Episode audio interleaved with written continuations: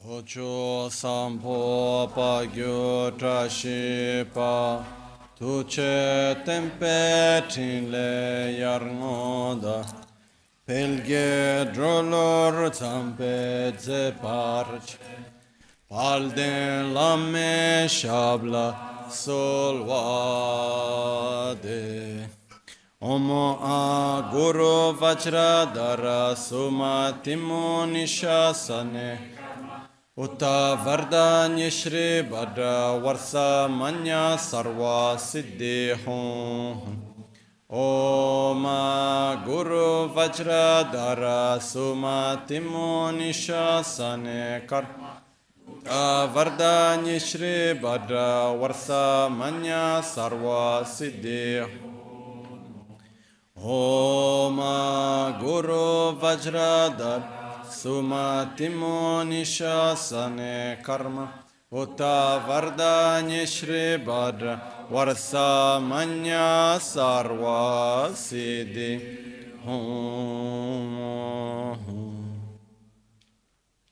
Pakyuke kudan da gelu, pakyuke sundan da gelu. Tukdan dagi yi tön yerme çıktı cingelo Ma kyuke kudan dagi lo Ma kyuke sundan dagi ngan Ma kyuke tukdan dagi yi tön yerme çıktı cingelo Om Muni Muni Mahamuni Shakya Muni Soha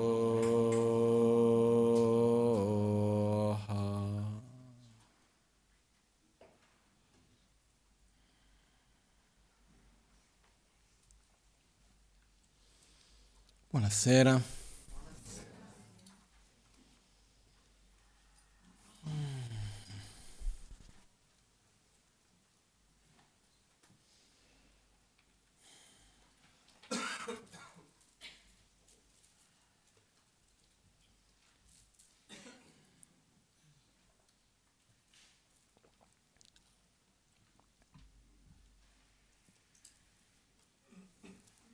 Nella nostra vita noi siamo fatti molto più di abitudini che di conoscenza. Le nostre esperienze, le scelte che noi facciamo, le nostre azioni, eccetera, sono molto più condizionate dalle nostre abitudini che dalla nostra conoscenza. Ci sono delle volte che noi andiamo ad agire su conoscenza, però molto spesso abitudine. Ci sono conoscenze che diventano abitudini e ci sono tante altre che sono concetti accumulati che non vengono tanto usati. No? Quindi, tante delle nostre conoscenze sono un po' come dei libri in una libreria che non vengono mai letti. Sono lì, però vengono utilizzati una volta ogni tanto quando serve qualcosa, no? Ehm, però il fatto sta che gran parte nostre, della nostra vita è fortemente influenzata dalle nostre abitudini, assolutamente sì. Perciò, quando abbiamo un'abitudine forte, le possibilità sono tre, diciamo. O continuiamo a ripetere la stessa cosa perché tanto c'è l'abitudine, o succede un evento così forte che ci fa cambiare abitudine, o scegliamo di cambiare abitudine. Ok? Chiaro questo, no? Che ne so io, ho un mio modo di mangiare. Posso continuare mangiando così, perché tanto è un'abitudine, vado avanti posso scegliere consapevolmente dire no, però questo non mi fa tanto bene, questo non fa tanto bene all'ambiente, questo non fa tanto bene alla mia salute, questo ha un'influenza che non è tanto buona. Non lo sento questo così fortemente nella pelle, però so che non va tanto bene per me. Quindi faccio uno sforzo per non seguire più quell'abitudine e creare una nuova abitudine opposta. Ok? Richiede tanto sforzo. La terza possibilità è a un certo punto ho una malattia con dei sintomi fortissimi che mi forzano a dover cambiare la mia abitudine alimentare. Ok? È chiaro queste tre possibilità che ci sono, no? Di solito nella vita, nella maggioranza delle volte, i nostri cambi di abitudini vengono causati da che cosa? Dalla nostra scelta consapevole, da una forza maggiore delle condizioni, da una forza maggiore delle condizioni. La nostra tendenza è o continuiamo a fare lo stesso finché funziona. Il giorno che non funziona più, a quel punto vedre- vedremo di dover cambiare. In altre parole, facciamo fatica a cambiare delle cose se siamo ancora all'interno di una zona di conforto. Perché in fondo siamo pigri, almeno io lo sono. Quindi se io sono ancora dentro di una zona di conforto, mi viene voglia di cambiare? Anche se io so che ipoteticamente un giorno quella cosa mi farà uscire dalla zona di conforto. Ma per adesso ci sono. Ok? Perciò, in generale, quello che succede è o andiamo avanti in un modo automatico quindi semplicemente ripetiamo le nostre abitudini e ci adattiamo a secondo delle condizioni che ci troviamo intorno. O aspettiamo quindi che ci sono degli eventi forti per fare un cambiamento e molto spesso quando l'abitudine è molto forte, anche con un forte evento, non riusciamo a cambiare. Perché quante volte non è successo nella nostra vita sia con noi stessi o qualcun altro che abbiamo visto, che la vita ci ha dato una forte sberla, dicendoci di cambiare e comunque abbiamo detto devo cambiare e alla fine abbiamo continuato a fare lo stesso. Succede, no? Questo perché? Perché le abitudini sono molto forti. Noi siamo fatti di abitudini, non è così semplice cambiare. Prima si, prima si fa uno sforzo per cambiare, più facile è per più tempo viviamo un'abitudine, più difficile è cambiare quell'abitudine. Ok? Quindi la normalità, quello che, quello che la gran maggioranza di noi facciamo, è quello di andare avanti nella nostra vita, mantenendo le stesse abitudini che ci siamo creati durante la nostra infanzia, prima parte della nostra vita. Abitudini emozionali, abitudini nel modus operandum di pensare, nella forma mentis di come vedere le cose.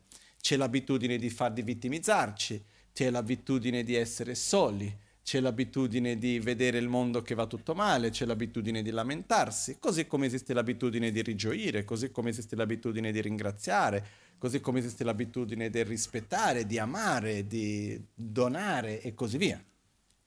Sono tanti tipi di abitudini che noi queste abitudini noi abbiamo una predisposizione che ci portiamo già dalla nascita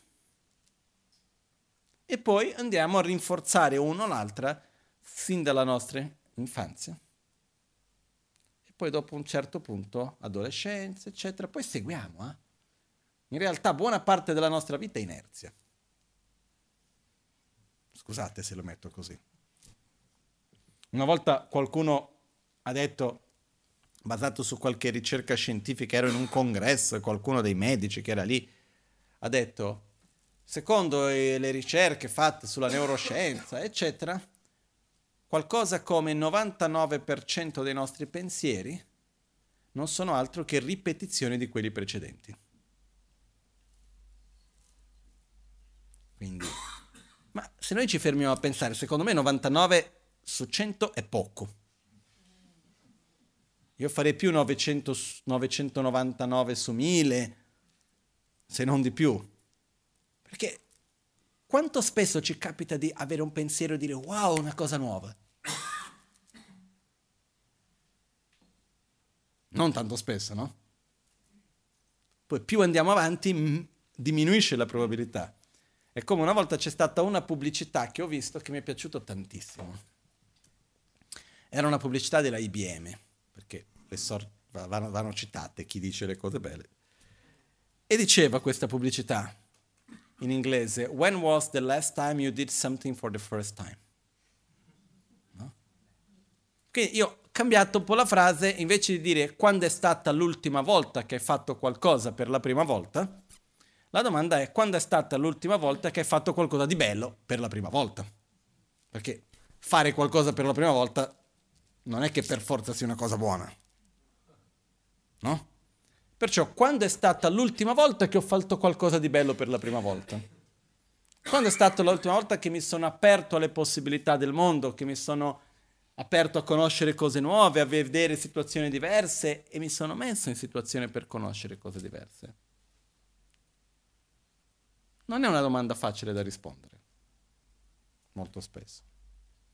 Perciò, quello che accade è che siamo fatti di abitudini che si costruiscono durante la nostra vita e più andiamo avanti nella vita, più le nostre abitudini vanno a rinforzarsi, a, come si può dire, rafforzarsi in qualche modo, cristallizzarsi, rimangono sempre più solide, più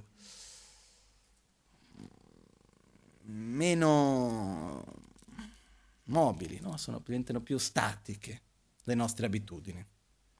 Per questo anche una volta ero insieme con mio padre a vedere un maestro che si chiama Lumpo Tata, che è un maestro della tradizione Theravada del monastero di Dhammakaya a Bangkok, in Thailandia. E ogni volta che andavo lì, per me il momento più bello era quando c'era l'incontro privato con lui, perché lì c'erano le cerimonie con 250.000 persone effettivamente più di 250.000 persone per meditare. Uh, io facevo un giorno di lezioni dove insegnavo il buddismo, tradizione del buddismo tibetano Mahayana Vajrayana a loro della tradizione Theravada, tante cose molto belle, però alla fine di questo c'era un incontro privato con lui, che per me sono stati momenti meravigliosi ogni volta. Perché ci sono delle persone con cui quando siamo davanti riceviamo tanto.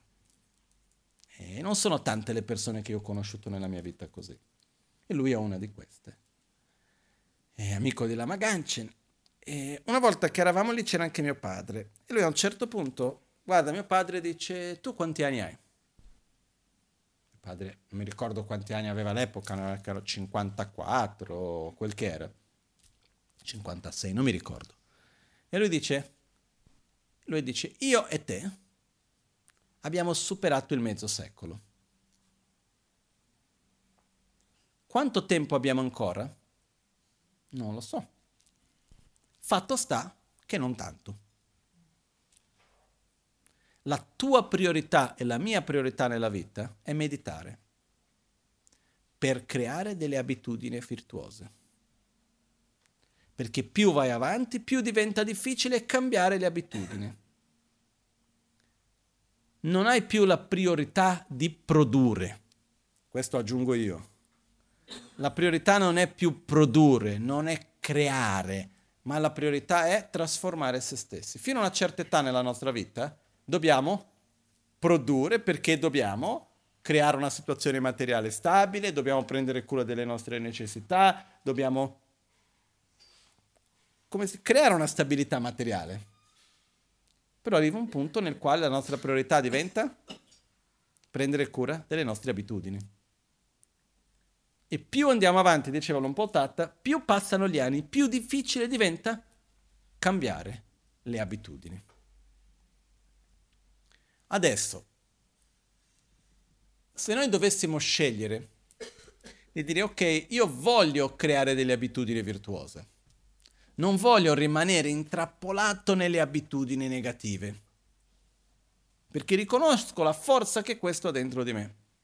Per fare un esempio qualunque, la semplice abitudine del lamentarsi e criticare dinanzi all'abitudine del rigioire e ringraziare. Cambia totalmente la vita. Ok? Non so se quando si dice l'abitudine di lamentarsi c'è qualcuno che vi viene in mente che ogni volta che incontri quella persona sicuro una lamentela verrà detta. Io mi ricordo una volta una situazione, per esempio, che c'era una persona che ha un po' questa abitudine e era un bel momento dove le persone intorno erano carini, gentili, erano tutti gentili con questa persona, era tutto bello, eccetera, eccetera. E vedevo questa persona che era totalmente a disagio perché andava tutto bene. E era lì con tutte le persone dicendo cose belle, carine, tutto, ricevuto regali, eccetera, era il suo compleanno. Ed era tutto bello. E finché si è riuscita a rilassarsi questa persona solo nel momento in cui ha trovato qualcosa da criticare. Quando ha trovato una cosa per dire ma perché quella cosa lì, bla bla bla, ah, a quel punto si è un po'... No? Ma perché? Perché quando c'è un'abitudine, è molto forte dentro di noi un'abitudine. Anche se io so che non ho bisogno, quella cosa mi spinge, mi spinge. Ok? Quante abitudini noi abbiamo? Tante. Tutti noi. Sono il primo. Per questa ragione, per esempio, che io, sin da piccolo, ho sempre avuto un po' questa idea, ho sempre avuto un certo rifiuto per qualunque cosa che creasse dipendenza. Dal mangiare, al bere, allo stile di vita, in qualunque cosa. Qualunque cosa che creasse una dipendenza io mh, mm, ho avuto un certo rifiuto. Perché la dipendenza, alla fine, cercando di comprendere e spiegare questa cosa, il fatto sta che la dipendenza crea debolezza. Per, perdiamo la libertà. Perché se io ho una dipendenza a qualcosa, non ho la libertà di stare senza. Se, devo, se voglio meditare e mentre siedo per meditare mi viene in mente il cellulare, e non riesco a tenere la mente rilassata su quello che sto facendo perché la mia mente è attratta dal cellulare, perché c'è una dipendenza. Io ho la libertà di sedermi per meditare o no? Teoricamente sì, nella pratica no. Perché mi sono tolto la libertà da solo. Non perché il mondo mi impone che non posso meditare, ma perché io con le mie dipendenze non me lo permetto. Ok? O se c'è un pensiero ossessivo, quello mi toglie la libertà. O se ho la dipendenza di una sostanza piuttosto che la dipendenza di un comportamento fisico, di qualunque cosa sia essa, mi toglie la libertà perché non posso essere in una certa situazione senza fare quella cosa, non riesco, quindi non ho libertà. La vera libertà è essere liberi da dipendenze, poter scegliere quello che voglio, quando voglio, come voglio. Poi posso fare quello che voglio, però è una scelta mia. Non è qualcosa che vengo fatto perché è più forte di me. È chiara la differenza? Perciò, quello che crea dipendenza, in generale, ho sempre voluto evitare. Comunque, quello che voglio arrivare, il fatto che facciamo qualcosa consapevolmente per creare delle nuove abitudini e conseguentemente diminuire, eliminare quelle abitudini che ci fanno del male, o continueremo semplicemente a rinforzare le abitudini che già abbiamo, andare avanti, poi se ci troveremo in situazioni molto difficili che usciamo dalla zona di conforto, magari riusciremo a cambiare un'abitudine, magari no. Finché un giorno, ciao, moriamo e tutto bene, tanto si muore. Però cosa ho creato durante questa vita? Cosa ho costruito? Perché il problema è che le abitudini profonde vanno a influenzare anche quello che succede dopo la morte. Se io ho l'abitudine di mentire, io rinasco con la predisposizione per mentire. Se ho l'abitudine di lamentarmi, rinasco con la predisposizione a lamentarmi. Se ho l'abitudine della pigrizia, rinasco con la predisposizione alla pigrizia. E così via. Perciò, importante chi divento in tutto ciò. Dal momento nel quale noi diciamo no, io voglio effettivamente cambiare le abitudini che mi fanno male, coltivare delle abitudini positive, che in gran parte è la ragione per la quale siamo qui. Perché non siamo qua per conoscenza, per sviluppare nuova conoscenza e concetti eccetera, eccetera. Se no, troveremo qua tante sedie con la scrivania per scrivere, faremo le lezioni, lezione 1, 2, 3, prima cosa, quali sono le quattro nobili verità, i 16 aspetti delle quattro nobili verità e andremo a vedere punto per punto, teorico, filosofico, tutto lo studio accademico del buddismo. Questo esiste, eh? Io ho studiato anche così in parte, no? Dove su ogni cosa c'è una quantità di robe da studiare dentro il buddismo che è stravolgente la quantità di concetti e di cose che ci sono. Però il nostro obiettivo qui, almeno il mio e l'obiettivo di questo centro, non è quello di creare dei bravi buddisti, ma è di essere uno strumento perché ognuno che entra in contatto possa sviluppare delle abitudini più sane e diminuire quelle abitudini negative. In parole povere. No? Adesso, dal momento nel quale noi facciamo questa scelta, ci sono tre condizioni importanti per riuscire a fare un processo di trasformazione che funzioni, di creare delle abitudini in un modo fattibile. Le tre condizioni vengono spiegate negli insegnamenti che vengono detti di Logion, dell'addestramento mentale. E queste tre condizioni sono avere il minimo necessario, avere le condizioni minime necessarie per praticare, avere qualcuno che ci guidi correttamente e avere la determinazione e il piacere del praticare. Avere il minimo necessario perché se io non ho da mangiare, riesco a concentrarmi sulla meditazione o rivedere le mie abitudini, non devo parlare così, devo invece ringraziare, non fa tanto bene la critica, piuttosto che non devo essere tanto aggressivo. Qual è la mia priorità quando non ho da mangiare? Non dico non ho da mangiare due ore, non ho da mangiare perché non ho da mangiare.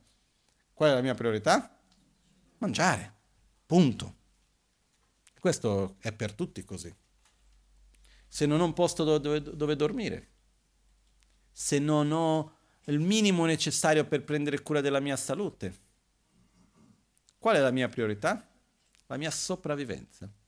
Se la mia sopravvivenza non è assicurata, dove vado a mettere l'energia inevitabilmente? Nella sopravvivenza. Ok? In questo pianeta ci sono persone a cui la sopravvivenza non è assicurata? Purtroppo tante. Molte, molte di più di quelle che noi riusciamo a immaginare. Ok? Quindi cosa succede quando non ho la mia sopravvivenza assicurata? Gran parte del mio spazio interiore è naturalmente occupato dalla sopravvivenza. Basta vedere un, il giorno che abbiamo una diagnosi di una malattia il giorno che abbiamo un problema particolare molto forte, il giorno che non sappiamo come pagare da mangiare, il giorno che siamo in un posto sperduto e non sappiamo cosa fare. Dove va la nostra energia? Nella sopravvivenza. Chiaro questo, no? Quindi, il primo punto di partenza non è avere ricchezza, ma è avere lo spazio necessario per poter riflettere, comprendere, meditare e non rimanere unicamente presi dalla nostra propria sopravvivenza, che è un lusso. Effettivamente poter vivere senza dover dipendere dalla sopravvivenza, senza stare lì alla sopravvivenza, è un grande lusso. Noi viviamo sotto quel lusso o no? Direi di sì, è chiaro che c'è da lavorare, non è che sono pochissimi quelli che possono dire ok, non devo preoccuparmi con la mia sopravvivenza, non devo lavorare, non devo fare niente, tanto è tutto scontato. Quello è un altro discorso ancora. Però se noi vediamo nella vita di noi, io non conosco la vita di ognuno in dettagli, però in grande linea, io credo che nessuno di qua si sveglia al mattino con la preoccupazione della propria sopravvivenza. Ok, magari c'è il fatto che non riesco a pagare la ratta della macchina. Se perdo la macchina mica muoio. Ok? o che voglio comprare quella cosa e non riesco. Però la sopravvivenza è un altro discorso. Ok? È chiaro che più sono i bisogni che io vado a creare, più spazio queste cose consumano dentro di me. Come una volta che mi trovavo qui in via Marco Polo, in fondo nella trattoria, che adesso non c'è più come era prima, eravamo a pranzo e c'erano diverse persone sedute e era l'epoca che era cominciata la crisi economica in Europa. E due persone erano lì che discutevano e si lamentavano, erano preoccupati perché avevano perso tanti soldi in borsa. E c'era un altro che era lì a tavola che ha sentito quelle cose e ha detto, io quei problemi non ho. A me che la borsa va su, che la borsa va giù, sono muratore, a fine mese prendo il mio stipendio. Io questi problemi non ho. Fatto sta che, come dice in tibetano, mila gyugo, gyula dakpogo le persone hanno bisogno dei beni, i beni hanno bisogno dei proprietari, dei padroni. Quindi questo che cosa vuol dire? Più cose ho, più la mia energia va occupata anche da quelle cose. Quindi anche qua, qual è la risorsa più preziosa che ho nella mia vita? Il mio spazio interiore. Il tempo e lo spazio interiore. Quella è la risorsa più preziosa che ho. Quindi se vedo che una gran parte della mia vita viene occupata da cose che non mi portano da nessuna parte, piuttosto liberarsi da quelle cose. Perché la risorsa più preziosa che abbiamo è la vita stessa. Ok? Quindi avere il minimo necessario materialmente, avere le condizioni basiche è fondamentale. Quando noi andiamo oltre il necessario e facciamo del superfluo necessità, anche lì non abbiamo lo spazio interiore necessario. Come sempre è giusto l'equilibrio. Ok? Un estremo, non ho da mangiare, non riesco a sopravvivere, il mio spazio viene occupato da quello. L'altro estremo, faccio del superfluo necessità, vengo occupato da quello. Perché quante volte il nostro spazio interiore non è totalmente occupato di cose superflue? Succede o no? Io direi di sì. Anche se sono sicuro che tanti direbbero no, ma quello non è superfluo. Lo è. Se ci guardiamo in fondo, sappiamo che è. Okay. Perciò, avere il minimo necessario, senza andare all'estremo di fare del superfluo necessità. La seconda condizione e avere qualcuno che ci guidi correttamente, uno o più persone. E qua non intendo dire necessariamente dentro il buddismo, però fatto sta che io vedo quello che riesco a vedere. E se devo vedere le mie abitudini, che di solito non riesco a vedere, quelle negative, e devo sviluppare un modo di vivere diverso e capire delle cose che di solito non riesco a vedere, come posso fare questo? Tramite l'interazione con qualcuno che sa qualcosa di più di me. Qualcuno che ha già fatto quello che io voglio fare, qualcuno che ha un esempio di quello che io voglio diventare. Perché è nell'interagire con l'altro che trasformiamo noi stessi. Se noi siamo sempre chiusi con noi stessi, la nostra tendenza è diventare sempre di più dello stesso. Più interagiamo con gli altri, più andiamo a trasformarci in relazione anche con le interazioni che andiamo ad avere. Ok?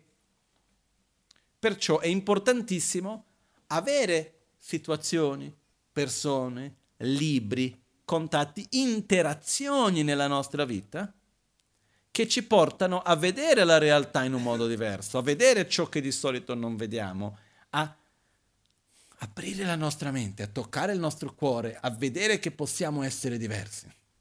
E molto spesso ad aiutarci a vedere quello che in realtà già sappiamo però ci dimentichiamo.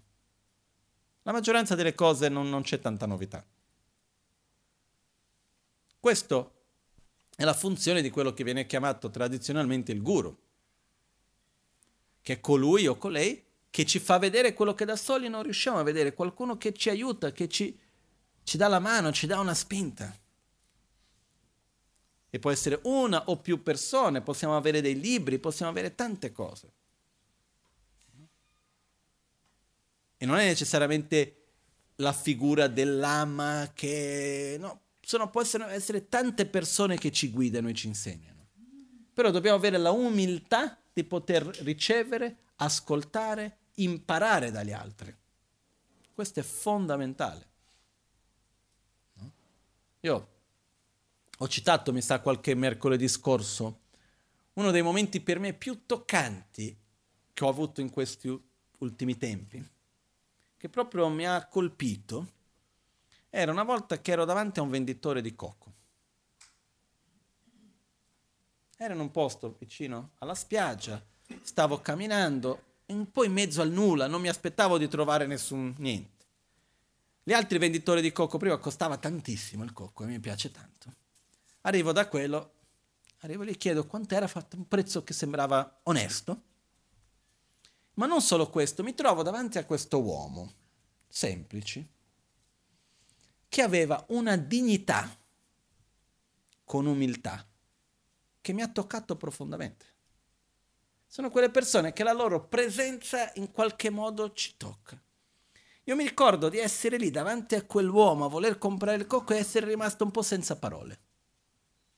Io conosco tanta gente, faccio fatica a essere toccato da qualcuno in generale. È, cerco di vedere, conoscere, però io mi ricordo quel momento lì che quella persona c'era qualcosa. O ero io che ero aperto a vedere, sentire in quel momento, però fatto sta che mi ha dato tanto vendendomi un cocco. No? E adesso quando ricordo mi emoziono, mi tocca quel momento, quell'incontro. Io vedo come che nella vita possono esserci dei semplici incontri dove meno ci aspettiamo, che se noi siamo aperti ad imparare, c'è tanto, tanto, tanto da imparare, con parole o senza parole. Okay. Perciò, prima condizione, avere le condizioni necessarie, avere il tempo a disposizione nelle nostre, nelle nostre mani, avere la vita nelle nostre mani.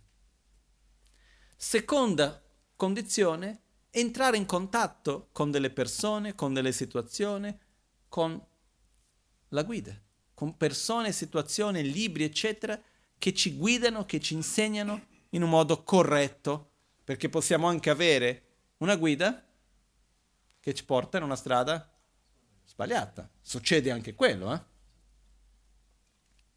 E la terza condizione fondamentale, senza la quale anche con le due precedenti in modo eccellente non riusciamo a far molto, è avere la gioia nel mettere in pratica.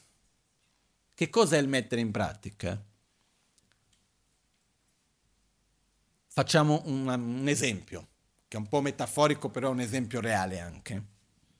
Ho la condizione di poter scegliere quello che mangio. Perché? Non devo semplicemente mangiare come sopravvivenza, che mangio quello che trovo, io ho la scelta. Oggi, oggi come oggi abbiamo una vasta scelta. Quindi ho la prima condizione. Seconda, trovo qualcuno che mi fa vedere quello che veramente mi fa bene e quello che mi fa male. Mi spiega bene, questo ti fa bene per questa situazione, quell'altro ti fa male per quell'altra cosa, eccetera, eccetera. Però avere la possibilità di scelta e avere qualcuno che ci dà la chiarezza di quello che ci fa bene e ci fa male di mangiare, ci basta. Cosa serve? La gioia nel mangiare quello che ci fa bene e nel non mangiare quello che ci fa male. È facile? No, perché abbiamo l'abitudine di mangiare quella roba lì. Però quando ci viene voglia non lo facciamo, non lo mangiamo con gioia, perché sappiamo che stiamo facendo quello che ci fa bene, anche se faticoso. Quando invece mangiamo quella cosa che non ci piace, la mangiamo con gioia, anche se faticoso. Perché? Perché abbiamo quella gioia che viene dal saper di star facendo quello che è il meglio per noi stessi e di conseguenza per gli altri. Perciò, di queste tre condizioni, la, sono conseguenziali. Senza la prima, la seconda non basta. Però, senza la terza, anche con la prima e la seconda, non basta. Possiamo avere la fortuna nella nostra vita di vivere solo con degli esseri illuminati, tutti Buddha. Ma se io non ho voglia, c'è niente da fare. Nessuno può farlo per me. Perché non succede che ci sono dei medici che sanno perfettamente come deve essere tenuta la salute e non sono il migliore esempio di salute? O piuttosto delle persone che hanno davanti a sé la migliore esempio di vita e invece non lo seguono? Pieno il mondo. Anche perché qua c'è un dettaglio difficile, però una verità che è la mia esperienza purtroppo è così non è possibile aiutare qualcuno a cambiare se stesso se la persona non ha voglia di farlo. Perciò, se tu sei sdraiato, malato davanti a me e io ho dei mezzi per aiutarti, ma tu non me lo chiedi, io non ti aiuto. Non perché sono cattivo, perché non ti voglio bene, ma sempre il semplice fatto che se non c'è la richiesta vuol dire che non c'è la voglia di cambiare e vuol dire che non c'è la fiducia in se stessi e la fiducia in ciò che ricevi. Io posso avvicinare, posso chiedere, però dobbiamo essere noi a volerlo per fare il cambiamento. Dobbiamo essere noi a chiedere. Questo è fondamentale per il nostro sentiero. Ok? Sono chiari questi tre punti? Ok? Per la maggioranza di noi, dei tre, dove ci troviamo? Nel terzo, nel senso di dover prendere cura del terzo. Poi quando ci abbiamo questo dobbiamo dare continuità a mettere in pratica, a sederci, a meditare, a rivedere il nostro comportamento, a osservare come agiamo fisicamente, come parliamo, come pensiamo, dobbiamo direzionare noi stessi per creare delle buone abitudini e compensare e gradualmente eliminare quelle cattive abitudini. Perché questo, sapere non è abbastanza. Dobbiamo creare delle abitudini sane. Ok?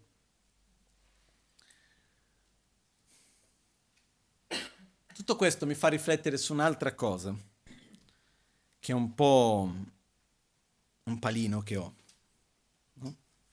una fissa mia. In tutta la storia parlo del buddismo perché è quella che conosco meglio, però, ma non solo del buddismo, anche di altre tradizioni spirituali e così via. Affinché una tradizione rimanga in vita, ha anche bisogno di queste tre condizioni. Ci deve essere il minimo delle condizioni materiali, ci deve essere chi insegna e ci deve essere chi segue. Questo è quello che permette, perché se non sono, no, se non c'è il luogo in cui incontrarsi, se non ci sono i mezzi materiali per comunicare e dare le condizioni per poter incontrarsi, eccetera, quello non avviene. Se non c'è chi insegna, non c'è cosa imparare, se non c'è chi impara, non c'è perché insegnare. Ok? Come è funzionato per il buddismo nei secoli, fino a pochissimo tempo fa? Qualcuno che aveva un grande potere economico, sociale, eccetera, vedeva l'importanza degli insegnamenti di Buddha. Quindi di solito erano dei re e quindi, quindi cosa facevano? Creavano le condizioni invitando un maestro, invitando le persone per imparare e creavano la condizione materiale perché ci fosse quell'incontro. No? Perché quello che accade è che questo incontro non è una cosa immediata, è una cosa che ci vuole tempo, è una vita. Per poter approfondire la conoscenza e trasformarla in esperienza e abitudine, quanto tempo ci vuole? Una vita. E ci vogliono anche le condizioni favorevoli per poterlo fare. Ed è per questo che sono stati creati i monasteri, per quello che c'erano i centri di studio e di tutto il resto, per creare le condizioni favorevoli dove c'era una situazione in cui la persona non doveva preoccuparsi della propria sopravvivenza, c'era l'incontro con le persone che avevano l'esperienza e la conoscenza e la possibilità di poter praticare bene. È per quello che questi luoghi e tutto ciò è stato creato, che nel buddismo per secoli sono stati monasteri. Se noi vediamo la storia di ogni monastero e la storia di come il buddismo si è sviluppato in ogni parte del mondo, nella partenza c'era qualcuno che materialmente sosteneva tutto quel movimento, che erano di solito i re o delle famiglie molto importanti e così via. Ok? Arriviamo ai giorni d'oggi. No? Perché anche se noi torniamo e vediamo la nostra storia, mi viene in mente Paponka de Cenimpo o l'Amazon K. Paponka de Cenimpo è più vicino, che è rappresentato nella colonna guardando verso di me, di qua, che era il maestro del maestro di Lama Ganchen. Lui ha dato degli insegnamenti meravigliosi che ha colpito e trasformato la vita di migliaia e migliaia di persone. Però se noi andiamo a vedere nella storia, ogni volta che ha dato un insegnamento per dire all'assa, aperto al pubblico, c'era una famiglia, una persona, qualcuno che cosa faceva? Che si occupava di tutta la parte materiale, le spese per avere il posto, per, con, per aprire, trovare un luogo dove tutti potessero venire, dar da mangiare e da bere a tutti, creare la condizione perché tutti potessero essere lì insieme con lui per poter ricevere quegli insegnamenti. Non è che era nella piazza così dove lei veniva e le persone così arrivavano. Si creavano delle condizioni. Per quello anche all'inizio di ogni libro che sono trascrizioni di insegnamenti, di solito c'è scritto questo insegnamento è stato dato in quel luogo sulla richiesta di questa persona che ha offerto l'insegnamento agli altri. Questo è come nasce la storia. Nei giorni d'oggi succede che i monasteri nel nostro contesto socio-culturale non si regge più, più di tanto, ci sono, però è difficile. È una realtà purtroppo che sempre più spesso in qualche modo si va a indebolire. Anche in Tibet, anche in India, ci sono, è una triste verità che molto spesso la quantità di persone, diciamo, con la vocazione, la voglia, eccetera, diminuisce. È un po' quello che è successo anche da noi, con la tradizione cristiana, o no? Una volta i monasteri erano pieni, ma se andavi in monastero perché tutti avevano la vocazione o perché uno non aveva da mangiare, troppi fili in casa o una cosa o un'altra? No? Tante altre. C'era chi aveva una, una motivazione veramente spirituale e c'è chi aveva ragioni mondane. Lo stesso succede anche nei monasteri tibetani. Solo che oggi la vita è più facile nella realtà laica che nella realtà monastica molto spesso.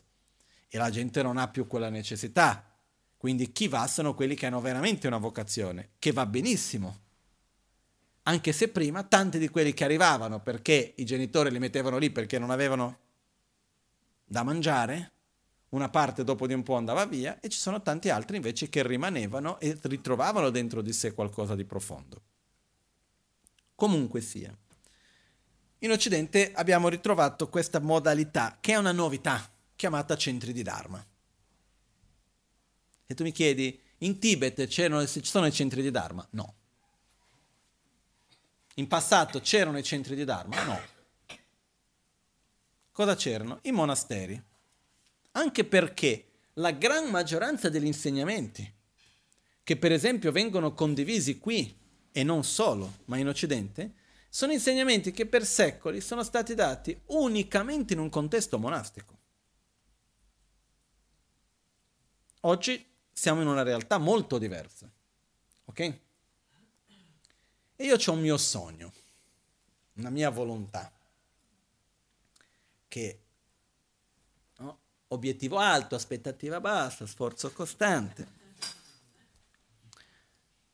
La mia volontà fosse che la necessità materiale perché queste strutture esistano, perché se siamo qui dentro, la luce, andiamo all'Enel o a chi sia e andiamo a dire guarda noi vi dedichiamo, paghiamo la bolletta con le nostre preghiere, condividiamo i nostri meriti. Non è così, no? A fine mese si paga, normale.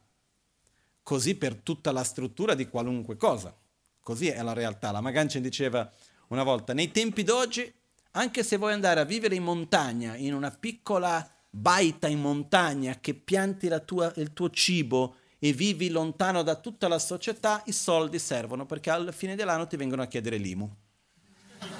No? Quindi qualche tassa devi pagare, qualcosa c'è sempre, no? Quindi fatto sta che denaro è energia. E nella nostra realtà occidentale c'è una cosa che è particolare, che noi abbiamo alcune cose che sono molto molto presenti nella nostra società, ma allo stesso tempo sono dei forti tabù. Che in altre società, dico quella tibetana, ci sono, non è dato così tanto peso e non sono dei tabù. I due aspetti principali che io vedo nella nostra società che sono fortemente presenti e che sono dei tabù, perché sono cose di cui si fa fatica a parlare, che ci sono delle difficoltà, delle cose, sono basi forti di giudizio. Sono i soldi e il sesso. No? E per strano che sia, più è qualcosa che è più, come si può dire, mm, apparente, più forte, più è presente, più forte diventa tabù, più, più forte è l'aspetto di giudizio. Non lo so, io vengo dal Brasile, prendiamo una società come quella brasiliana nella quale la sensualità è fortemente presente, non si può fare la pubblicità di nulla senza che ci sia un qualcosa di sessuale messo in mezzo. No? Però dall'altra parte è uno dei più forti punti di giudizio e di preconcetto. vai in paesi dove la sessualità non è così, non c'è così tanta sensualità e così via, dove non è un punto di giudizio di preconcetto. È una scelta personale. Finisce lì. È un po' come quando hanno chiesto alla Magancia una volta in Brasile, in pubblico le hanno chiesto, la Magancia cosa pe- pensi dell'omosessualità? La Magancia rispose in inglese, For me homosexual means home sex. What you do in your home, your own business. No? Dicendo, per me, fa, gioco di parole, diceva, per me omosessuale vuol dire home sex, quindi quello che fai a casa tua sono fatti tuoi, punto, no? Però se noi vediamo per esempio nella cultura tibetana, ci sono altri punti di tabù. Però la sessualità, per esempio, non, non è un punto su cui parlare della vita dell'altro. Se si va a parlare della vita dell'altro, si parla di tante cose, ma non di quello. Perché? Perché non è appealing. Non... E ognuno fa i fatti suoi e finisce lì. Noi abbiamo questi due punti nella nostra cultura, che sono dei tabù. Uno di questi è i soldi, che è quello di cui stavo arrivando. Perché quello che succede è che noi, allo stesso tempo che i soldi sono dappertutto, allo stesso tempo che non c'è niente nella nostra società dove non ci sia un aspetto di pagare, comprare, prezzo, valore, tutto viene giudicato sulla base economica, allo stesso tempo è un tabù. Quando ci sono le eredità è dove ci sono le, le, le, i litigi. Non si può parlare. O no? in una relazione fra due persone è un punto di difficoltà, però è la cosa che è presente in ogni aspetto della vita. io vedo che anche in un centro di Dharma è un punto tabù. Non si può dire, stai attento, ma... La mia volontà, parlando così con trasparenza, ripeto, obiettivo alto, aspettativa bassa, sforzo costante è quello che ognuno potesse sostenere una struttura come quella del centro, offrendo quello che può. Io per esempio non, mai, non ho mai ricevuto un insegnamento nella mia vita al quale ho dovuto pagare, ma non ho mai ricevuto neanche un insegnamento al quale non ho fatto un'offerta. Per gratitudine e per partecipare all'insieme del tutto. Quindi quello che succede, quando la Magancina arrivò in Occidente, la, uno, il primo paese che era in Grecia, una delle cose che gli hanno chiesto era, lui faceva le puge, dava gli insegnamenti, faceva le cose di guarigione, eccetera. Le persone sono venute e hanno chiesto quanto costa. E lui è rimasto scioccato. Lui mi raccontò dicendo, ma io sono rimasto e ho detto, ma come quanto costa? Nella cultura tibetana andare da un maestro, da qualcuno che ti fa qualunque cosa e chiedergli quanto costa è un'offesa enorme. Perché se tu mi chiedi quanto costa quell'insegnamento, vuol dire che io sto facendo un business con quella cosa. Vuol dire che io ti sto sfruttando e che io non me ne frego di te. La cosa importante è quello che io prendo con quello che faccio. Non so se è chiaro il ragionamento. No? Quindi, ma nella cultura tibetana addirittura anche chiedere sconti è una cosa non ben vista. Fra tibetani. Da tibetani con altre etnie non è un problema. Per quello che in India chi lavora di più sono gli indiani e in Tibet oggi chi lavora di più sono i cinesi. Perché un tibetano, se ci sono tre falegnami, uno è cinese l'altro è tibetano, al tibetano io non oso di chiedere uno sconto. Al cinese chiederò 25 sconti fino a che riesco a ottenere il più basso possibile. E alla fine lavorano di più. Quindi quando vogliono un lavoro hanno più la tendenza di chiedere a un non tibetano perché culturalmente non è bello chiedere. Quindi tu quando chiedi un lavoro, che ne so, al falegname piuttosto che al sarto, io ho visto queste cose, non si chiede mai il prezzo, si chiede il lavoro. Finito, si dà quello che viene chiesto. Che però nei tempi d'oggi è un po' diverso. No? Però alla fine lavorano meno. Però al di là di questo che è una parentesi che non c'entra, la mia volontà è quella che ognuno di noi sapesse riconoscere il beneficio che riceve è il fatto che viviamo in una realtà che ha dei costi, che è reale. Quindi, no? andiamo, qualunque posto noi andiamo qua a Milano, c'è qualcosa che è gratuito?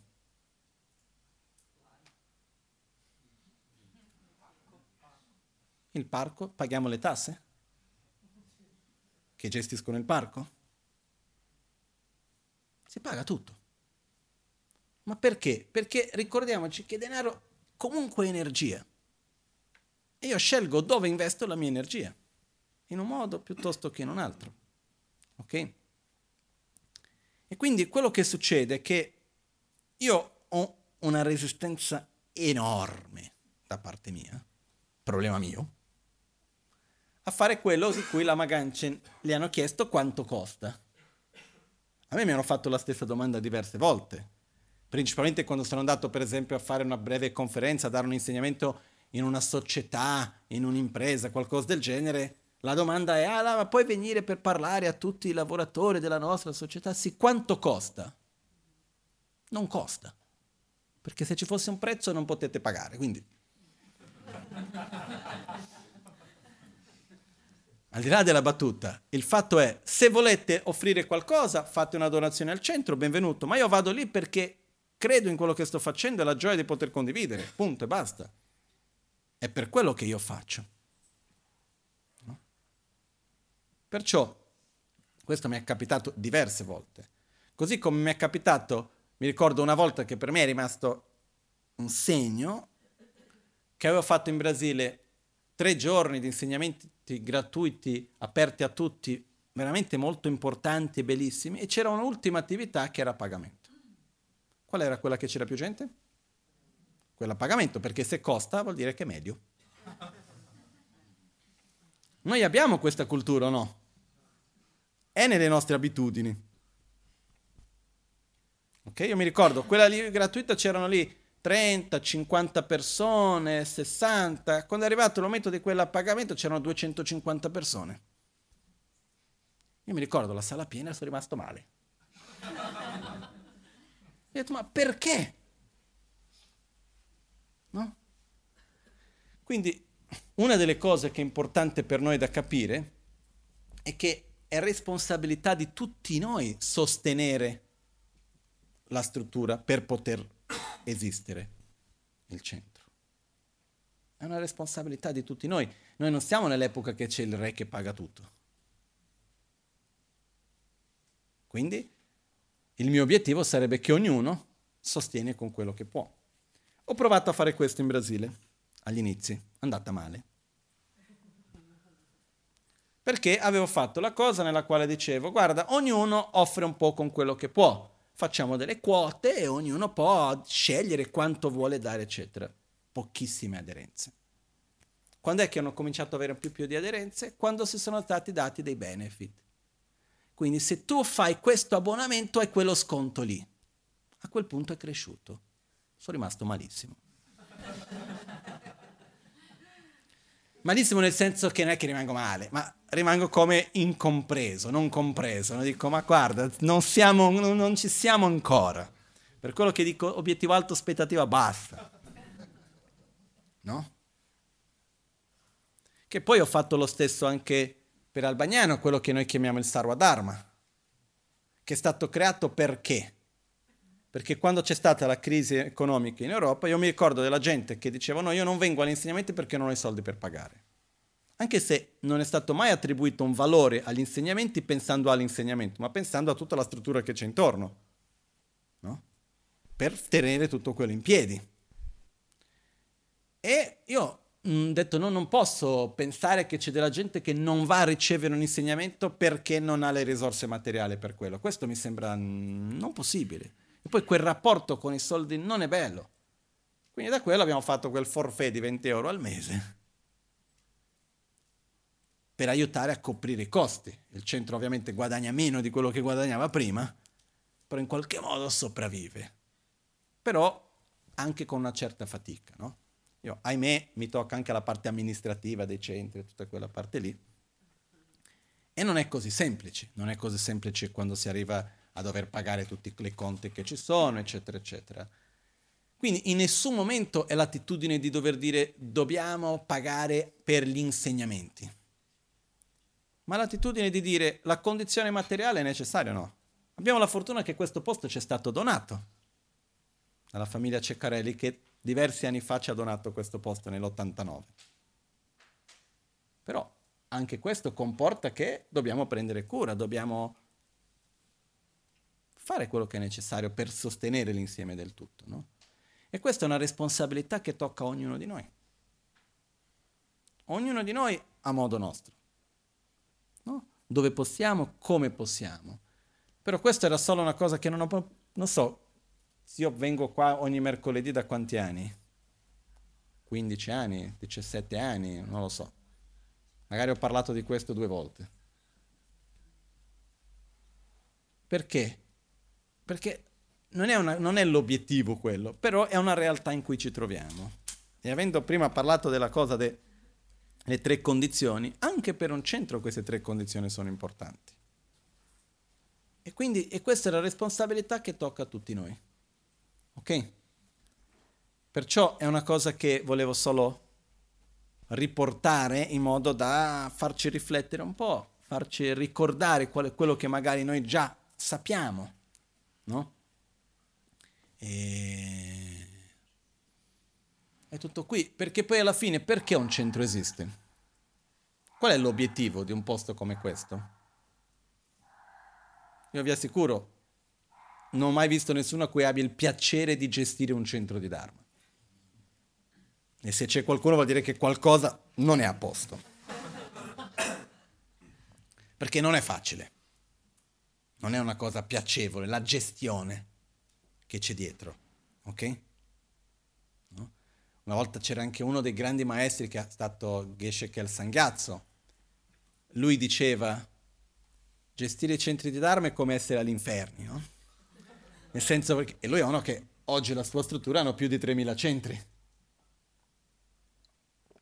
Però dice, non è facile e non ho mai visto. Ho visto chi ha cercato di aprire dei centri di Dharma per far soldi falliti uno dopo l'altro. Non è quello. Ho già visto persone che dicono no, facciamo il centro perché è un modo di fare corsi per fare soldi, però non funziona in quel modo neanche. Ma perché c'è tutto questo sforzo dietro? Perché si fa tutto questo? No? Un po' come quando sono andato dal sindaco a Be per parlare dei progetti di Albagnano, di costruzione, cose, eccetera, che ci hanno fatto la richiesta di costruire una strada che ha dei costi allucinanti, è una delle cose su cui sto lavorando in questi giorni. E ho detto al sindaco, guarda, l'unica ragione che noi andiamo avanti con questa convenzione che dobbiamo fare col comune è o perché siamo dei pazzi scatenati, totalmente senza nessun senso di conseguenza, o perché crediamo veramente in quello che stiamo facendo. Perché basta fare un business plan semplicissimo, non rientri. No? Perché crediamo in quello che facciamo?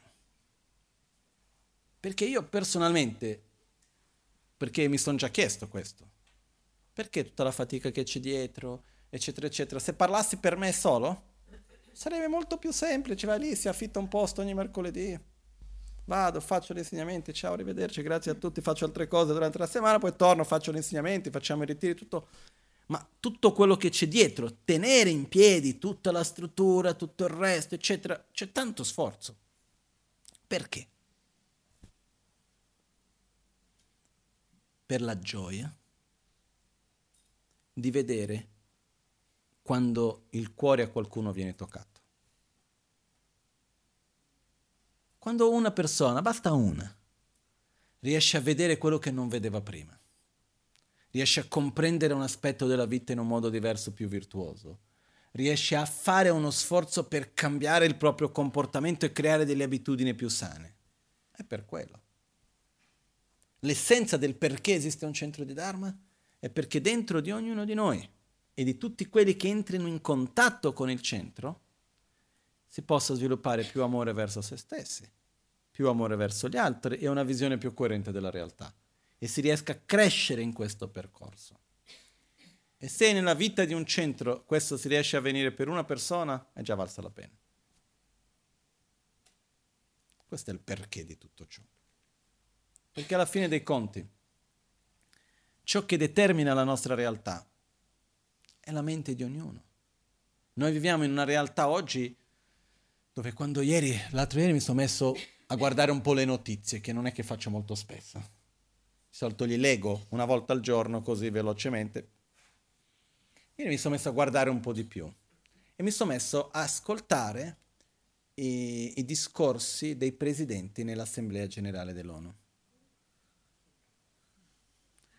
Se dovessi riassumere il sentimento più forte che ho avuto, è quello che si dice in portoghese vergogna leia. Eh, come si dice in italiano? Vergogna altrui dell'altro. Vuol dire, sento vergogna per te. Se tu non ti vergogni, io mi vergogno per te. Veramente. Il problema non è l'ambiente. Il problema non si trova nell'ambiente, il problema non si trova nell'economia, il problema non si trova nelle guerre, il problema non si trova nella povertà, ma sì nell'arroganza, nell'attaccamento, nell'ignoranza degli esseri umani che gestiscono tutto. È quello. E pensare un po' a medio-lungo termine, se non si va a lavorare sulla qualità dell'essere umano a partire dal dentro, è inutile parlare dell'ambiente. È utile, però a lungo termine, se non c'è una consapevolezza diversa, di sentirsi parte della natura e non possedo, possessore della natura. Se io non capisco che non posso star bene in mezzo a persone che stanno male, non è fattibile pensare che un paese possa vivere in armonia quando quella armonia e quello benessere dipende dallo sfruttamento e dalla sofferenza di altri. Non regge a lungo termine questo, non regge.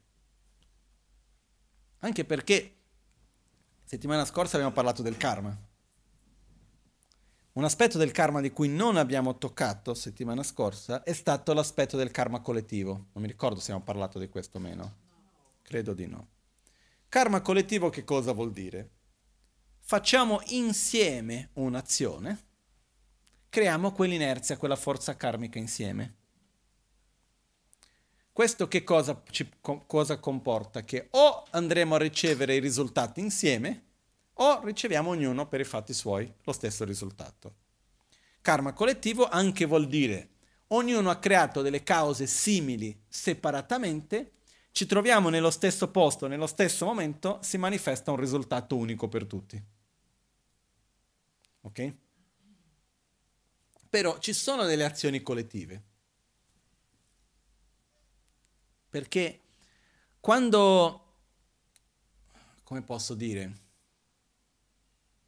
facciamo un esempio più piccolo. Io vengo e prendo dei soldi da ognuno di voi.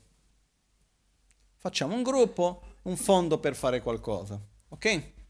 Che dicono, guarda, noi dobbiamo, dobbiamo pagare le spese del centro, fare tutto questo qua. I soldi che ricevo vengono da ognuno, quindi è l'energia di ognuno. Se io con quei soldi vado a far del male a delle persone o faccio delle azioni che generano una forza negativa, i soldi sono energia, l'energia utilizzata per fare quella forza negativa da dove viene originalmente? Da tutti. Quindi siamo in qualche modo coinvolti con quello che viene fatto anche se siamo inconsapevoli? Sì, siamo inconsapevoli. Pensiamo semplicemente nel termine di energia. Io metto la mia energia in un posto, quell'energia viene direzionata per qualcosa. C'è una connessione con me o no?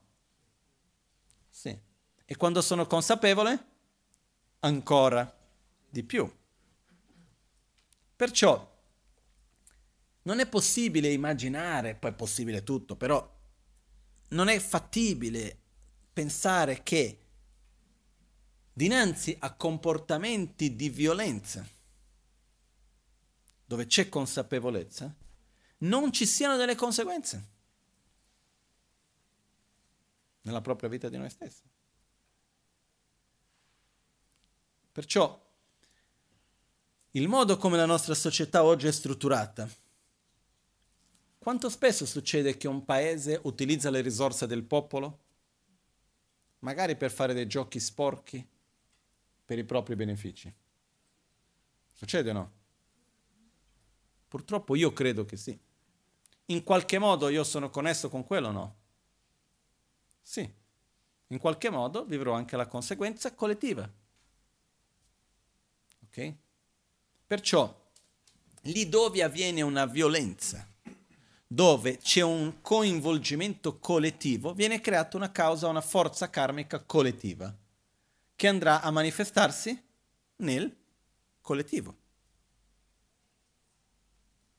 Perciò l'importanza che se noi non cambiamo il nostro comportamento gradualmente dell'individuo e di conseguenza del collettivo, non potremo avere una società diversa su tanti aspetti, sia dal punto di vista dell'ambiente, sia dal punto di vista degli aspetti sociali, della violenza e di tante altre cose. Per quello che è uno dei modi di aiuto più, dico una brutta cosa, eh? ah, che parola usare? L'aiuto spirituale in questo senso è uno dei modi di aiuto più, uh, non è ingrati, ma è perché se io ti do da mangiare, ti vedo sazio, che bello. Se tu sei malato e ti do una medicina, ti vedo sano, guarito dalla malattia, che bello, ha funzionato. Se non hai dove vivere, ti aiuto ad avere un tetto, una casa, ti, ti sto aiutando. C'è un riscontro immediato. Ma se io devo aiutarti a non sentire più rabbia, avere una visione più coerente della realtà, a essere più umile, a cambiare i tuoi comportamenti più profondi, finché vado a vedere un risultato concreto che vado a collegare con le mie azioni, sono passate vite. Quindi è un tipo di aiuto che va dato senza attaccamento al risultato e con fiducia con fiducia sul semplice fatto che interazione positiva porta risultato positivo, punto. Quando, come, non lo so. Però questa è una delle cose che è l'unica vera soluzione che io vedo, sinceramente. Perché quando mi guardo in giro, ci sono tante cose che possiamo fare, assolutamente sì, che è la prima condizione. creare una situazione esterna, ambientale, favorevole, positiva. Ottimo. E c'è tanto da fare ancora su quello. Però dov'è che andiamo a trovare gli ostacoli principali? Nell'attitudine interiore dell'essere umano. E quella è una cosa che ci vuole tempo, è un, un lungo processo e quindi dobbiamo lavorare su questo il più possibile. Se io dovessi parlare qual è la più grande emergenza del pianeta Terra, secondo me non è l'emergenza economica, non è l'emergenza ambientale, ma il più grande disastro che c'è nell'umanità è la, l'egoismo. È l'emergenza egoismo. Che poi è quella che crea tutti i problemi che ci sono. Perché è alla base di tutto il resto. Però io non credo nel generalizzare la cosa, mettere nell'aria e dire c'è l'emergenza egoismo, fa, egoismo, fate qualcosa, il mondo deve fare qualcosa. Io credo nel fatto che ognuno di noi deve fare quello che può dentro le proprie possibilità, credendo in se stesso. Però la cosa più difficile in assoluto che c'è in questo è che per aiutare un altro io devo essere l'esempio dell'aiuto che voglio dare. Come faccio io ad aiutare te a non essere egoista se io stesso lo sono profondamente? Non è possibile. Non funziona sulla base di parole dette, eccetera. Ovviamente, se noi avessimo un certo approccio nel nostro sistema di educazione, di valori, eccetera, eccetera, dove la priorità fosse una società altruista, rispettosa, basata sulla gratitudine, eccetera, eccetera. Sarebbe meraviglioso. Però fatto sta che io non posso trasmettere la pazienza se io non sono paziente. Io non posso aiutare qualcuno a essere rispettoso se io non sono rispettoso.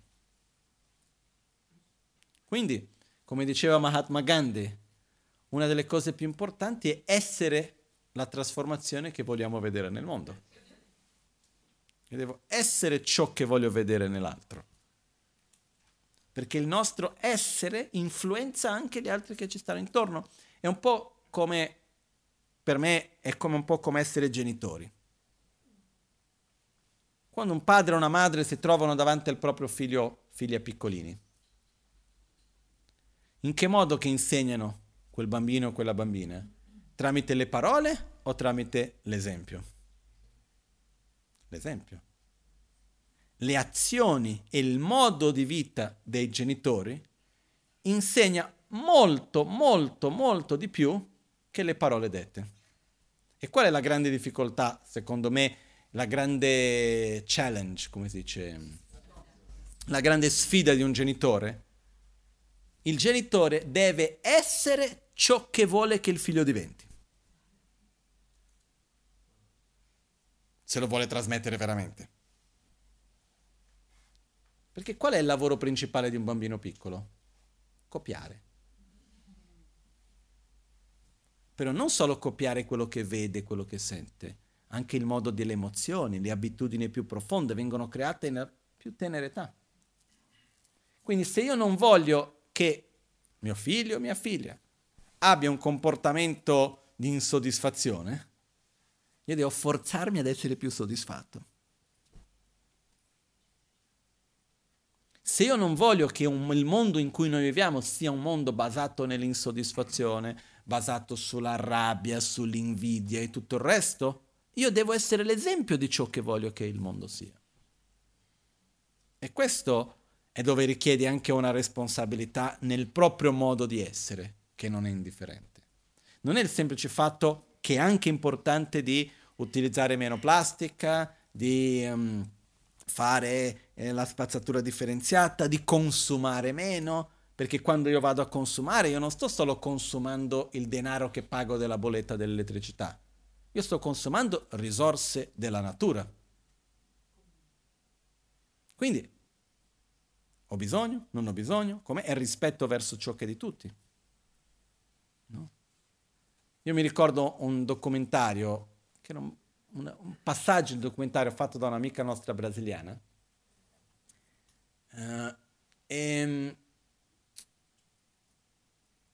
si chiamava Tendril questo filmato, e c'era una parte che c'era un ragazzo, ha fatto un'intervista, parlava degli elementi, dei, dei cinque elementi, c'era un passaggio che era un'intervista con un, un uomo nella peggior prigione del Brasile, che era Carangiru, che oggi non esiste più, e lui era questo uomo lì che era in prigione perché aveva ucciso chissà quanti, non mi ricordo più, era una cosa fra uno dei criminali che lì aveva una vita in prigione.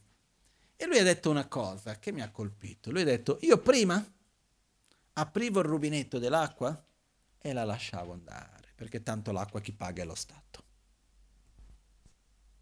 Un giorno era venuto, lui dice, è venuta mia fidanzata e ha visto questo e mi ha detto, l'acqua è di tutti. L'acqua è, sa- è sacra, non è di chi la paga. E lui ha detto, da quel momento l'ho compreso e non ho mai più sprecato neanche un pochettino d'acqua.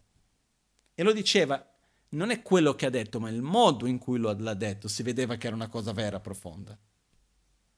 Non è il rispetto verso il costo materiale di quella cosa, è il rispetto verso la risorsa in se stessa che è preziosa.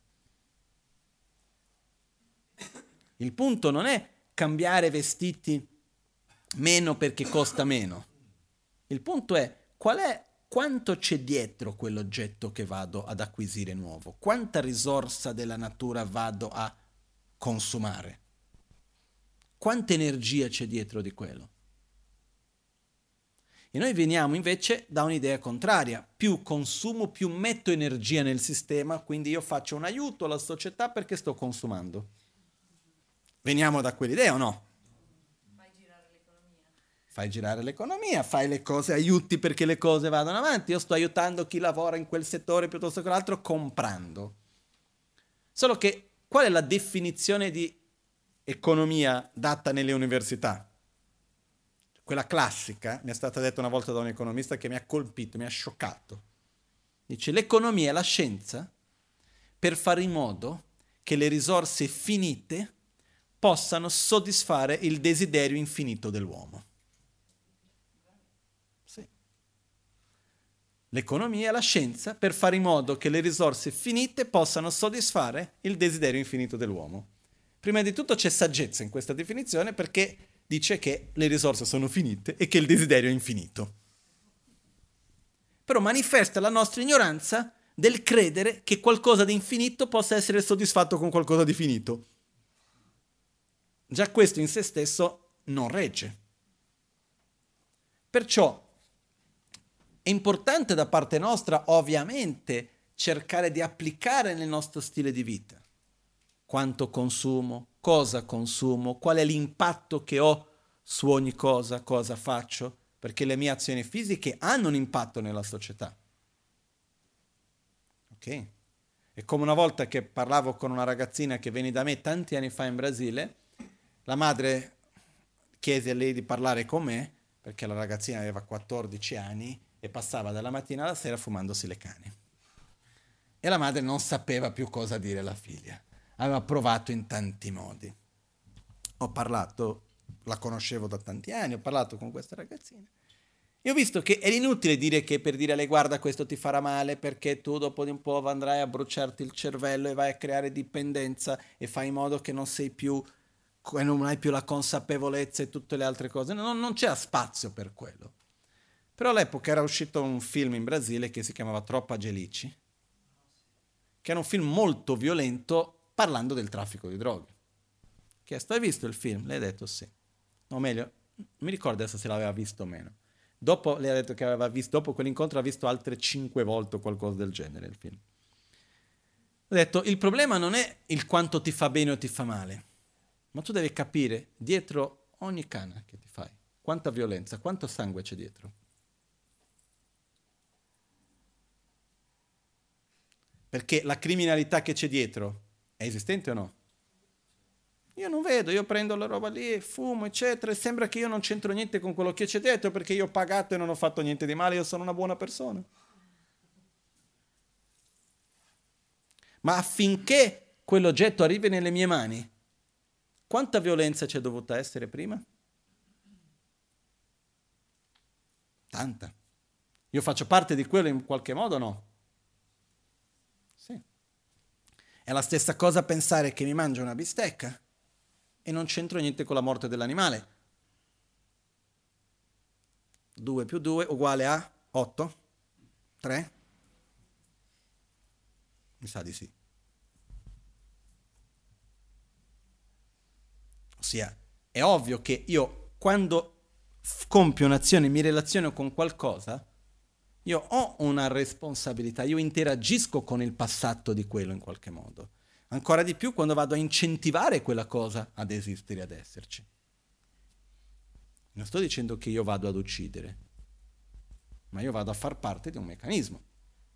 Punto. Ma queste sono tutte le cose. Perciò cercare di consumare in un modo consapevole. Il problema non è quanti soldi vado a spendere, il problema è quanto quello va a impattare sulla società sia dal momento dell'acquisto di quanto, quante risorse sono state necessarie, che al dopo che butto qualcosa dove va a finire quella roba lì.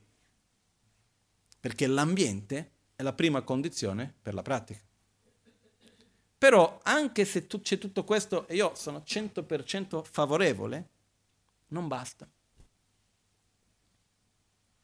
Perché se non c'è un cambiamento nel comportamento profondo dell'essere umano, di rispetto, di gratitudine, di amore, di altruismo.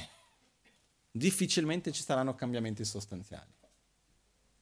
Perciò, da parte di ognuno di noi, io invito di fare il meglio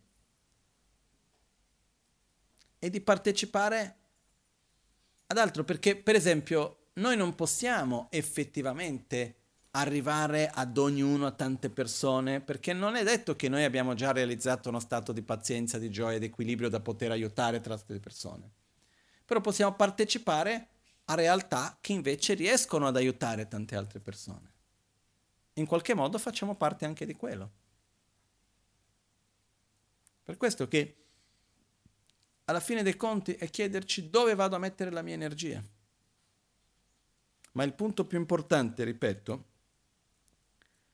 è che la direzione più valida, più preziosa che abbiamo sia a livello personale che a livello sociale mondiale è lo sviluppo delle, delle qualità interiori, delle abitudini virtuose.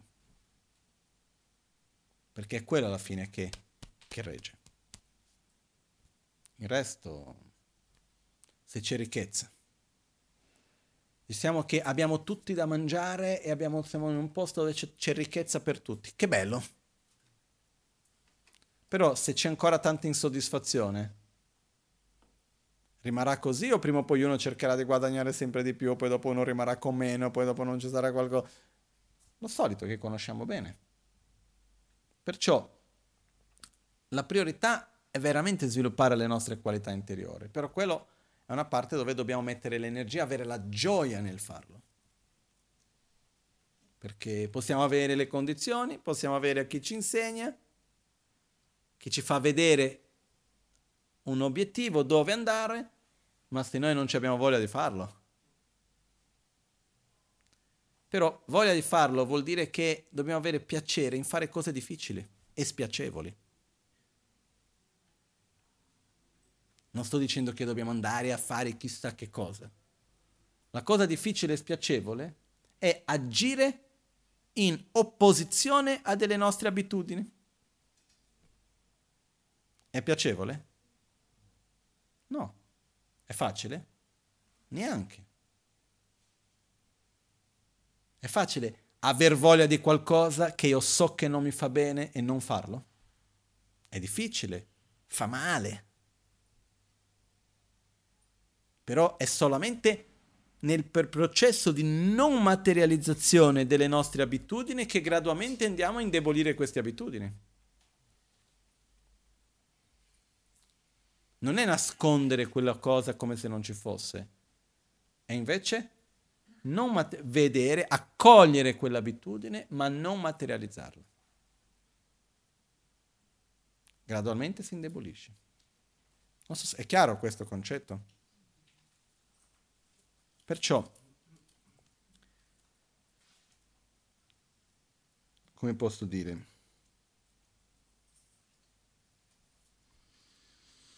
di tutto il percorso, una delle cose più importanti alla fine è la familiarizzazione, cosiddetta in tibetano meditazione, gom, che non è il semplice fatto solo di sedersi a osservare la propria respirazione o meditare su tante cose che possono esserci, ma è invece il fatto di creare delle abitudini positive.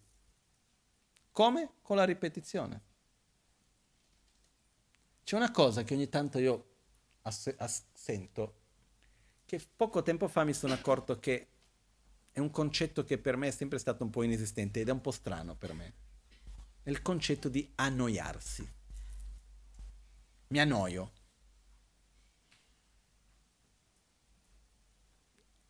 Non capisco. Secondo me la noia viene un po' come dall'abitudine degli stimoli. Perché se io sto bene con me stesso, che, c'è, che noia ho? C'è questo annoiarsi nel senso di non avere stimoli abbastanza e quindi è se stessi non bastare. Quindi ho bisogno di più stimoli, ho bisogno di questo, ho bisogno di quell'altro costantemente. E una delle cose che noi vogliamo sempre nel nostro mondo moderno occidentale sono le novità. No? Per esempio, c'è l'iniziazione di Tara Verde. Ah, ma io l'ho già ricevuta esattamente per quello che devo riceverla ancora. Devo familiarizzarmi con la pratica, devo approfondirla. Ah, ma quella l'ho già fatto, quello l'altro l'ho già fatto. No, devo fare quelle che ho già fatto. Ah, ma si fa sempre la stessa meditazione. Esattamente. Se no non sarebbe meditare e familiarizzare. No? Parlavo un po' di tempo fa con un amico medico che sta parlando dei, dei programmi di meditazione, di mindfulness che ci sono negli ospedali, eccetera, eccetera, e come vengono fatti, perché stiamo parlando di fare un programma di ricerca sulla meditazione con respirazione, visualizzazione, recitazione come l'autoguarigione. E ha detto, eh, il problema è che le persone sono abituate, i gruppi che fanno questi periodi di ricerca sulla meditazione, che ogni volta è qualcosa un po' diverso. Quindi fanno la mindfulness per ogni volta su un oggetto un po' diverso, c'è un aspetto un po'... se no le persone si annoiano. Io sono rimasto un po' stupito, ho detto, però il, il punto è proprio quello, ripetere. Perché ripetendo la stessa cosa che gradualmente diventa diverso. Perché quando io faccio la stessa cosa tutti i giorni della mia vita, non è la stessa cosa.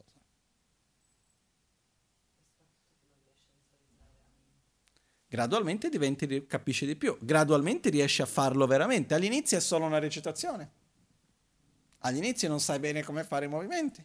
Dopo di un po' la recitazione viene automatica. A quel punto puoi direzionare la mente e familiarizzarti con quello che visualizzi. C'è sempre un passo in più. Però anche la stessa cosa che ne so, fare la pasta asciutta. Anche una persona che tutti i giorni fa la pasta al pomodoro. Ok? Una persona che ha fatto 50 anni di pasta al pomodoro fa la stessa pasta al pomodoro che quello che ha appena cominciato o c'è qualche differenza? Secondo me una differenza c'è.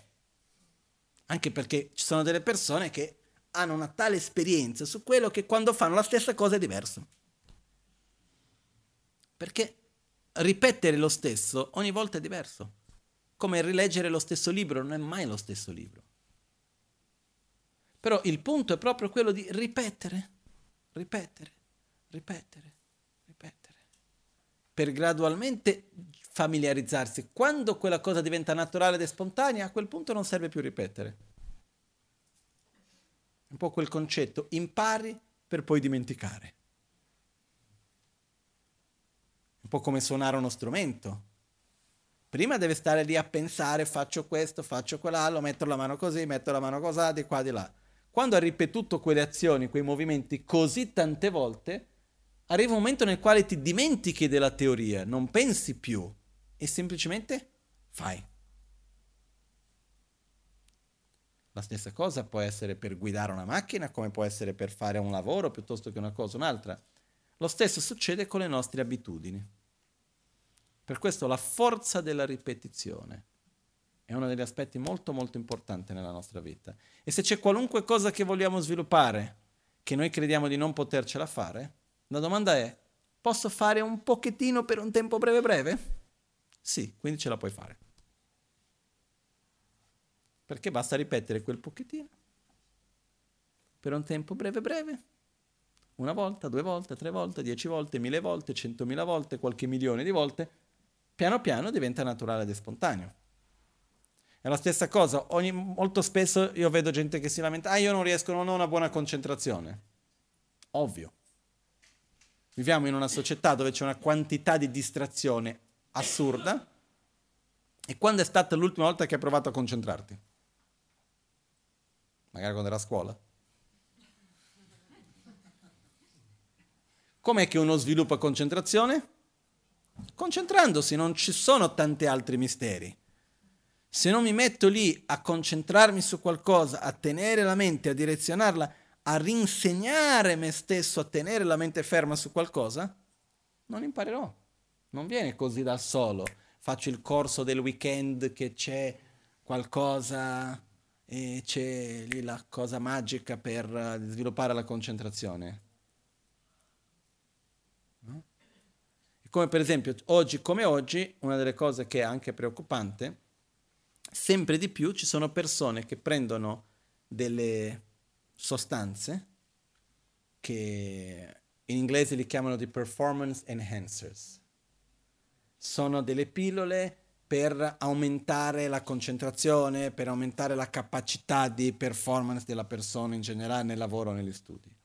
E quello che gli studi un po' più a lungo termine ti fanno vedere è che non è vero che la persona ha una concentrazione migliore, ma ha una percezione di se stesso come se avesse una concentrazione migliore, ma in realtà è la stessa. Quello che fanno sono le persone molto spesso in America, ma in tante altre parti, è molto molto normale prendere le medicine che vengono utilizzate per i disturbi di attenzione, no? vengono, date, vengono prese e quello a principio sembra che aiuti, però è la sensazione interna di se stesso che sembra che non abbia più concentrazione, ma non è vero. Uno sviluppa concentrazione concentrandosi.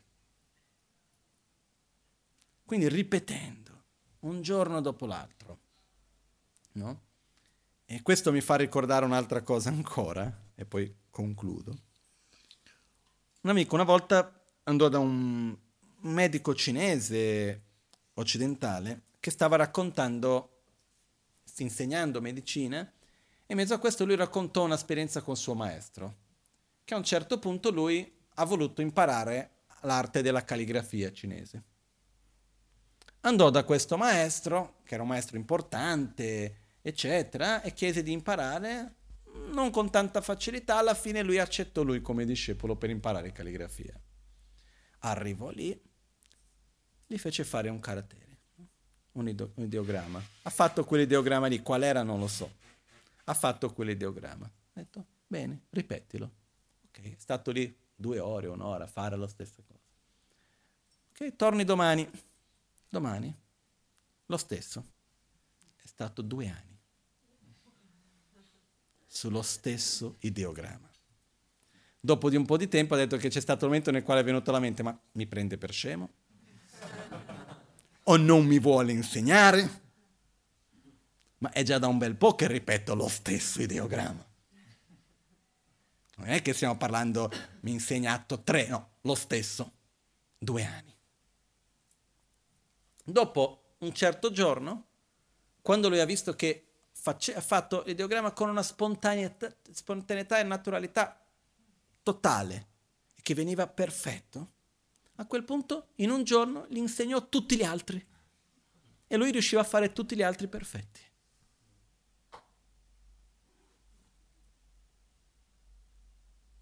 Il punto non è fare tante cose, dobbiamo avere gli strumenti giusti, dobbiamo avere i mezzi, la capacità di concentrazione, poi possiamo concentrarci su tante cose.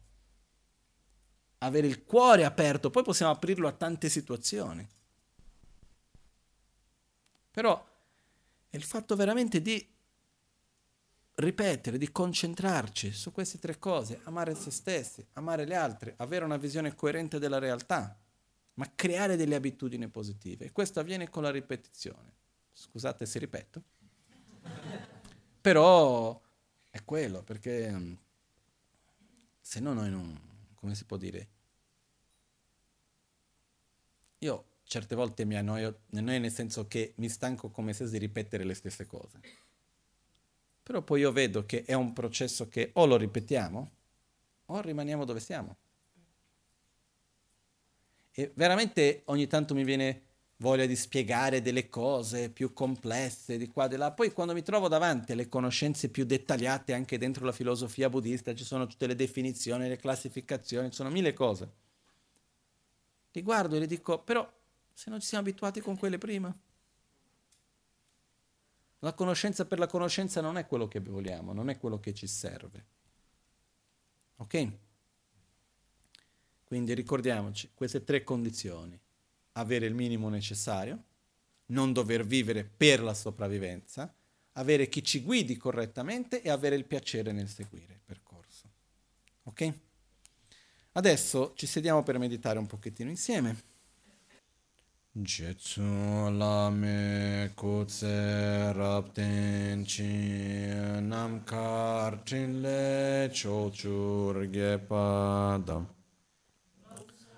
Tempe dreme sassum ki drove munsel takto ne gyur chi nimo delle tsendele nime kuyan delekshi Ninsen taktu delekpe koncho sumke jingilon Concho sumki ngo drup tsol, concho sumki tashi shon. All'alba o al tramonto, di notte o durante il giorno, possano i tre gioielli concederci le loro benedizioni, possano aiutarci ad ottenere tutte le realizzazioni e cospargere il sentiero della nostra vita con molti segni di buon auspicio.